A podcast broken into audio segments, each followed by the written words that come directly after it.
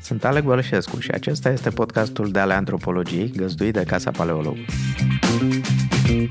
Bine ați venit la cele douăzeci de minute de întrebări în care obișnuitul devine straniu, iar straniul banal.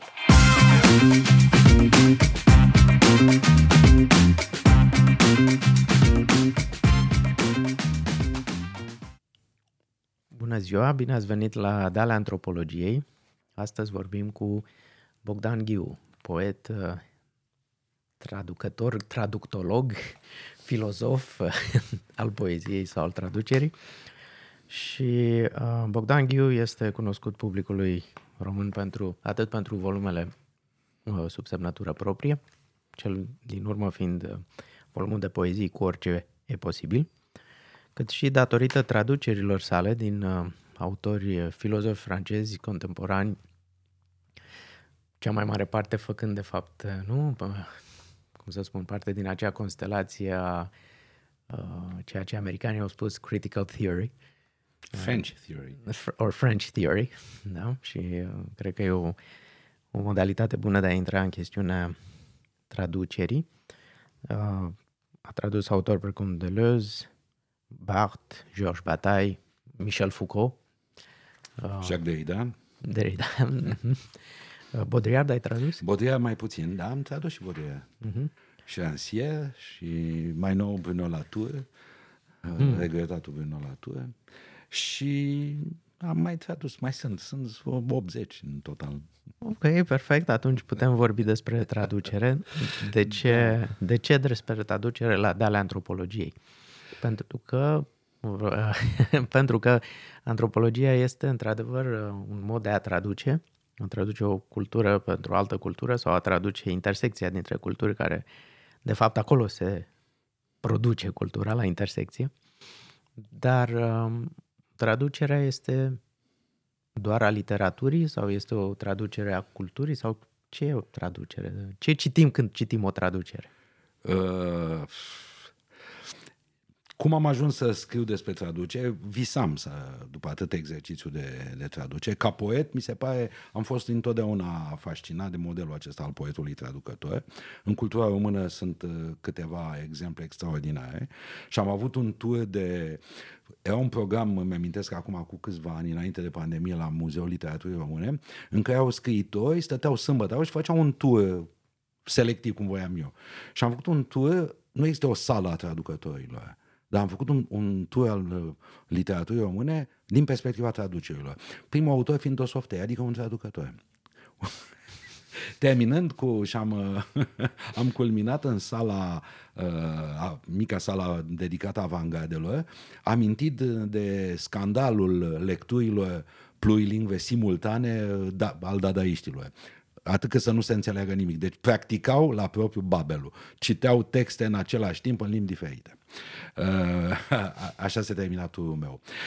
Ocazia de a precipitarea acestei faptului de a deveni și, să zic așa, teoretician, adică de a-mi obiectiva în primul rând experiența de traducător, a fost, a venit practic în, în două mii doisprezece două mii treisprezece, când am condus împreună cu Vlad Alexandrescu un atelier de traducere doar de sciences humaines, de filozofie și științe umaniste, dintr-o colaborare, banii cei mai mulți, punându-i Centre National du Livre, Centrul Național al Cărții din Paris și Institutul Cultural Român. Și atunci, fiind obligat să fac, cum îmi spun eu, practicant, teoretician și pedagog al, al traducerii, pentru că traducerea nu se predă, se vorbește despre în jurul ei, așa e, o, e mai, ține de mai mult de un schimb de experiență practic. Ce mi-am învățat eu, așa, sloganurile mele sunt despre traducere. Eu am învățat să comunice, autorii pot să stea în colțul lor, dar și orice carte, știm bine, e intertextuală, se naște din multe alte cărți, iar ca operă, să spunem așa, originală, dar secundă, cum este traducerea, i-am învățat să comunice. Traducerea este... De ce există fenomenul retraducerilor? Pentru că e relativă întotdeauna, e deschisă și atunci avem această... un defect să-l transformăm într-o calitate, să vorbim, să, să nu ascundem uh, dificultățile, să nu le ocolim uh, uh, și să nu sărim peste ele. Uh, mi-am făcut în felul acesta și un fel de metodă, îi spun eu, analitică de traducere, care e posibilă când traduci teorie. E mai puțin uh, recomandabil când traduci uh, proză, pentru că strică plăcerea lecturii, cursivitatea lecturii, uh, de a expune toate dificultățile și le, de a le discuta pe față.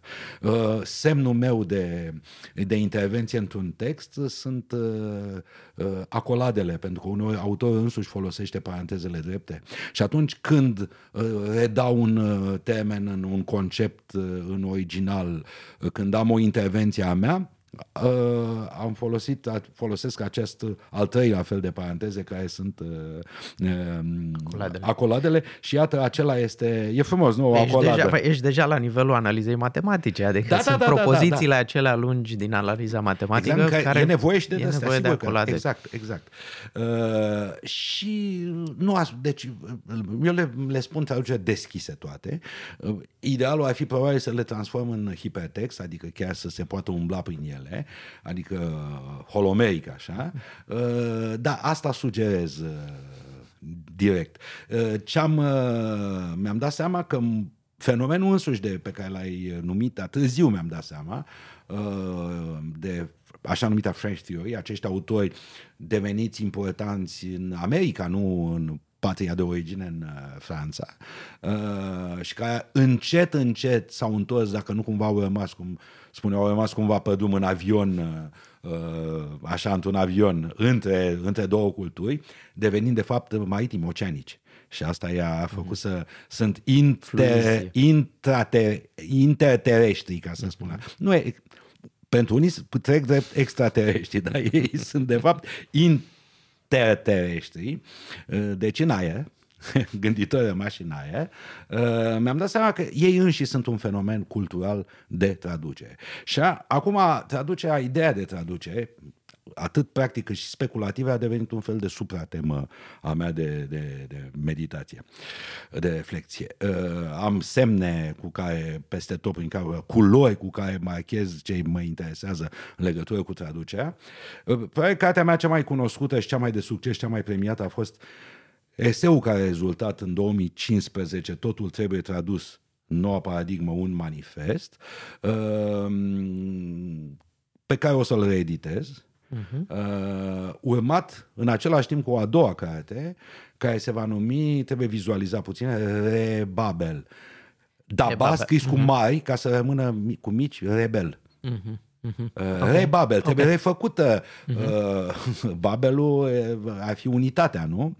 A fost pedeapsa împotriva unității, să fim plurali. Păi nu e o nefericire și nu o spun numai eu. E mai degrabă de profitat, pentru că numai așa ne putem. Cu cât suntem mai mulți, cu atât ne putem înmulți și mai mult. Pentru că, de fapt, o traducere nu e în doi, e ca o familie. E, te, te aduni cu un original, nimeni nu e original, te aduni în doi ca să devii mai mulți. Uh-huh. Uh, pentru că, la rândul ei, să ne gândim, literatura, practica literară, este un idiom într-o limbă naturală. Orice scriitor dezvoltă o limbă în limbă. Lucrul acesta este cel mai vizibil în poezie. Mi-aduce aminte de conversația dintre pisica rabinului și rabinul. Exact, din, din, exact. Da, din da. Benzile desenate cu același nume, în exact. Care spunea, ok, unde a, unde a greșit, unde, unde, spunea rabinul, problema filozofiei vestice este că a încercat să facă din multitudine unul. Da. Uh, și pisica spunea, păi dar nu asta face și voi, zice, da, dar noi nu facem la fel, noi nu facem teză, antiteză, sinteză, noi facem teză, antiteză, antiteză, antiteză, antiteză, antiteză. Da, da, da. Da? Și atât, e fără sinteză, a, a, nu se sintetizează, nu se rezolvă, nu se închide. Exact, asta este de Triadic. fapt violența definiției, nu? În da, momentul în violen- care... violența dialecticii și nu da. pot să uit toată șarja, să zicem, post-structuralismul în frunte, de exemplu, cu, cu Deleuze, împotriva acestei scheme uh, a dialecticii hegeliene, preluate apoi și de Marx, fa- falsele soluții. Nu există sinteze, nu există de multiplicare de, de, de antiteze. Da, da. Uh, și aici e probabil și, deci, uh, suntem, în cazul unei traduceri, suntem cel puțin patru. Adică un autor care își creează o limbă, fără să vrea își creează o limbă, Tu încercând în limba ta, la rândul tău să aduci pe lume un idiom, o limbă în limbă. Un idiolect într-o limbă. Cam asta e relația. Suntem mulți, e multă lume într-o traducere. E multă lume, plus este lumea culturală din spatele limbii. Tot bagajul cultural care vine cu o limbă. Tot vreau ce să drenează, spun o poveste. Tot ce drenează limba, uh-huh. sigur. Vreau, vreau să spun o poveste despre un anumit tip de traducere. O antropologă, se numește Shakespeare in, Shakespeare in the Bush, Shakespeare in Two Fish. Această antropologă, care, în orice moment al antropologiei, întotdeauna e un schimb. Nu e antropologul care se duce, întreabă și... Cam, cam psihanaliză. Exact. Transfer și contra-transfer. Exact. Se întâmplă asta, dar și, și stând în jurul focului, la un moment dat, cei de acolo au întrebat-o, dar spune-ne și tu o poveste de la tine, că noi tot de spunem povești așa. De da, spune. Și ea s-a apucat să spună în limbaj simplu Hamlet. Și ei au ascultat și au zis, dar de ce s-a enervat omul ăsta? Că e normal, asta se face. Dacă moare tatăl, unchiul se căsătorește cu mama ca să aibă grijă. La era cu tuma. Exact. E o lege de rudenie ca să facă exact. Levi-Strauss. Exact. Și atunci de unde e enervarea? Și... Da, iată. Și, da, și atunci întrebarea mea către, către tine este totul traductibil sau ce fel de acoladă ai fi, ai fi folosit în această situație? Totul devenea o acoladă. Mm-hmm. Vezi, devine altceva, devine o discuție terță, uh-huh. că ai un loc de întâlnire, de fapt. E un, cum să zic, granița, corporalizează granița. Granița nu e o linie abstractă, e un teritoriu în sine, extrateritorial sau intrateritorial.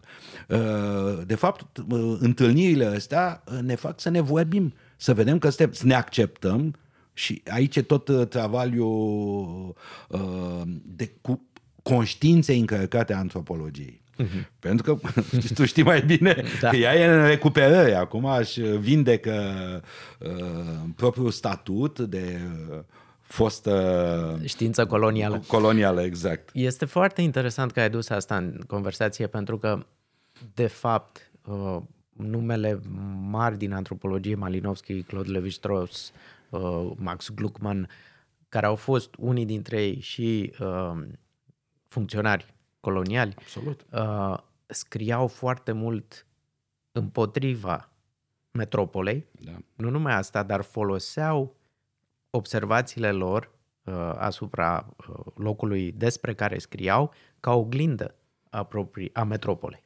Da. Uh, este disputa extraordinară între Malinowski și Freud, da. Da? Uh, viața sexuală a sălbaticilor. Citești Malinowski, citești despre viața sexuală a celor din Papua Noua Guinee, după care el ușor, ușor intră în conversație cu ideea complexului lui Oedip al lui Freud și îți dai seama că, de fapt, sălbaticii suntem noi. Da, da, da. Viața sexuală sălbatică este aceea burgheziei monogame patriarhale. Dă-mi voie să-ți dau și o poveste care m-a legat de un autor tânăr, pentru că am ajuns, cum le zic eu, la... îi caut pe nepoții lui Rameau, Rameau fiind mm-hmm. French Theory. Deja tineri autori, mai tineri, care simți tot acest background, nici nu îi mai citează, rar îi mai citează, dar simți că au trecut prin deconstrucție, au trecut, cum să zic, e școala bine făcută. Din nou, eu am dat acest Baptiste Morizot, că e un om de vreo patruzeci de ani, Uh, profesor la Aix-en-Provence și Marsilia, uh, din care am tradus deja două, două cărți. Uh, l-am descoperit, era din trupa că el aduna colectiva lui Bruno Latour. Așa, întotdeauna am mers din aproape în aproape, după citate m-au interesat și tot așa, poate rizomatic am mers. Uh, și el are o carte, Manière d'être vivant, pe care aș vrea să o traduc, că e foarte literar, e foarte frumoasă, în care el povestește o experiență, și om, el îi spune gânditor de teren, de reintroducerea lupilor în sudul Franței. Pentru că ei au fost exterminați de vânători și face deosebirea cu Italia, unde fiind totemic, mai treceau peste alb, din Italia mai apăreau lupi. Bun, și el urmărește și într-o noapte cu o echipă, e un proiect de cercetare, de fapt. cu o echipă transdisciplinară, așa, și la un moment dat, noaptea, începeau să urle, să comunice în Vercors, ținutul Vercors foarte sălbatic, din spre sudul Franței, între masivul central și, și, și Provence. Uh, și la un moment dat, lupii răspundeau, începeau și făceau ca lupii, cum ar veni. Uh-huh. Și la un moment dat, lupii au tăcut. Și el speculează, și aici cred că o să-ți placă foarte mult, zice, cred că s-au prins că nu suntem lupi. Și mi-am dat seama cum e, apropo de traducere, deci ecologie și traducere, să te simți barbarul unei fiare. Mm-hmm. Deci o totală de decentrare, barbarul ăla care nu-i vorbești limba, cui? Limba unei fiare. Deci nu mai e, ieșit din, dincolo de uman, adică dincolo de primitiv în, în animal, în viața animală. Da. Foarte frumoasă traducere. Da, e, întâmplare, întâmplare speculare, analiză. Mulțumesc pentru, am să o citesc neapărat, mai ales că acum sunt preocupat de, de chestiunea naturii și artificialității. Dar um, pentru a reveni la traducere, putem traduce natura? Pentru că tocmai da, ai tradus Bruno da, Latour. Da, în măsura în care natura este traducere, în act. Noi știm foarte bine dialogul, un dialog mai vechi al lui, formator așa pentru Bruno Latour, cu Michel Serre, care a fost unul din maestrii lui și care în pentalogia Hermes, Hermes are un cartea, cred că volumul al treilea, dacă nu mă înșel, despre traducere. Și acolo este probabil cea mai... E o carte netradusă în limba română, nu, nu pot și să le fac pe toate, pentru că, bun, ele se pot citi, sunt traduse deja. De ce să traduce asta? Actul de a traduce e un act intelectual ireductibil. E o experiență de învățare a- antropologică, de fapt. Eu trec acum... Bun, ies puțin din ce voiam să spun. Eu acum experimentez cu, moto- cu motoarele de... cu inteligența artificială în domeniul traducerii. Ce devine traducător? Pe texte mici, ca să nu mă alienez, devine altceva, devine un redactor, de fapt, al unui text. Scap de munca, să spunem, manuală, dar sca- în felul ăsta evacuești contactul cu, cu, cu materia textului, cu limba textului. Mm. Devine altceva, nu moare intervenția umană, e și ca în cazul, cum se vede asta, cu casele automate, că ce devin casierii, dar devii un fel de consilier al traducerii Casă. automate. Devii un consilier al caselor de marcat. Nu? Exact, devii un consilier al robot, al mașinilor. Dar se pierde tocmai experiența asta a, a terenului. Când traduci, ești pe teren. Ești pe terenul unui limbi, care la rândul ei e în, în, în viziunea, în practica unui autor. Păi mai o să vă facă pe toți antropologi de fotoliu. E întoarcerea la secolul nouăsprezece, da, da, antropologii da, da, fără da, teren, da, da, cumva. Da, da. Nu ne abstractizăm, da. eu fa- da. fac uh, pentru nevoi mai degrabă articole, așa, unul pe care le folosesc în uh, chestiile mele de la radio, așa, să, și sunt curios ce devin, cum mă simt. Uh-huh. N-am îndrăznit, n-aș îndrăzni să mă apuc de o carte, deși în condițiile în care se plătesc și sunt temenii de traducere în, în România, probabil mă tem că mulți traducători ar putea să fie tentați pentru a face față condițiilor oarecum precare și oricum de presiune financiară și temporală. Să folosească... Da, pentru că îți, ia, îți, îți redă masa textuală pe care după aia începi să o... s-o pieptin, s-o piepteni, s-o aranjezi. Devine altceva, dar se pierde contactul, cum spuneam, cu terenul, cu gândirea și cu corpul limbii. E un, cum să zic, un antrop, traducător, un antropolog corporal, așa, lingvistic, de fapt. Mm-hmm. Și în acest context, ce ne traduce natura? Natura e traduce, se traduce în primul rând, din câte probabil știi, majori mulți spun că nu există natură, că e un, un concept reificant, în frunte și nu numai, nu numai el. Noi nu am fost niciodată modern, Bruno Latour spune asta de antropologia simetrică a modernilor, pentru că noi de fapt proiectăm, ne, evident, ne, o, proiectăm o proiectare ca să ne putem sustrage de exact, fapt și să ne exact. vedem de treabă. Și bun, cei care vorbesc nu de antropocen, ci de capitalocen vorbesc că în felul ăsta devine natura o, obiect, resursă și așa mai departe. E o critică a acestei uh, reificări conceptuale.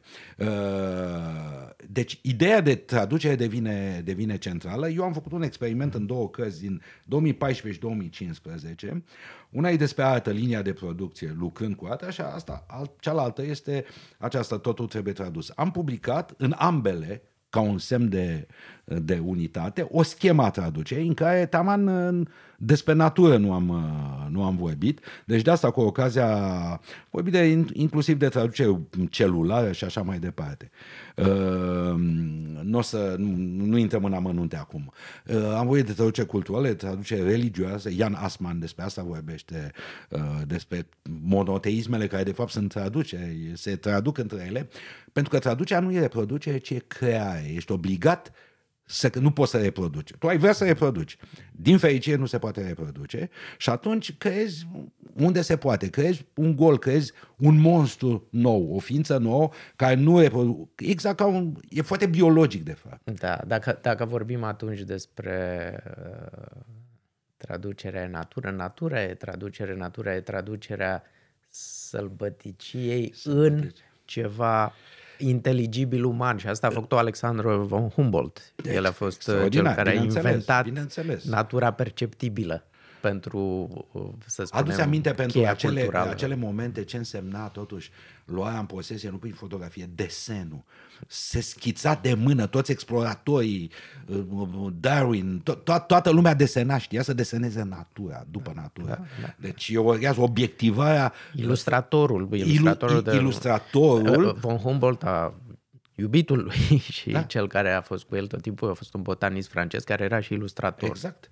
Dar contactul ăsta încă dintre știință și, și artă, nu mai știu, Loren Dastan, parcă sunt niște cărți care tratează chestia asta. Deci, acum, bun, în loc de natură se spune... Totul e aici un mic pericol să nu se cadă într-un neovitalism, să vorbești de viu.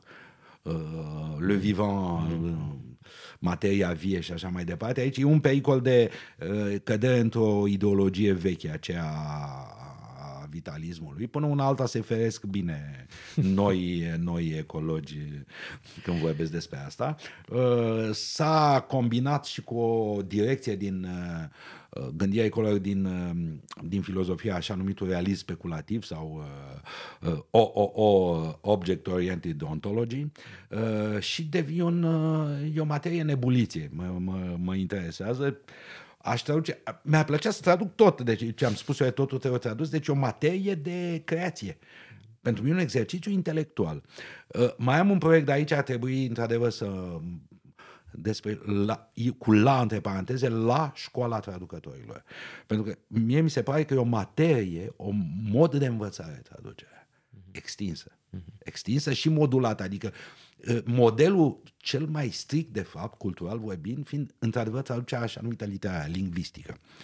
Dar din confruntarea asta între limbi și ce aduce o limbă, nu-i doar limbă niciodată. De asta ea nici nu există. Un, e în aer.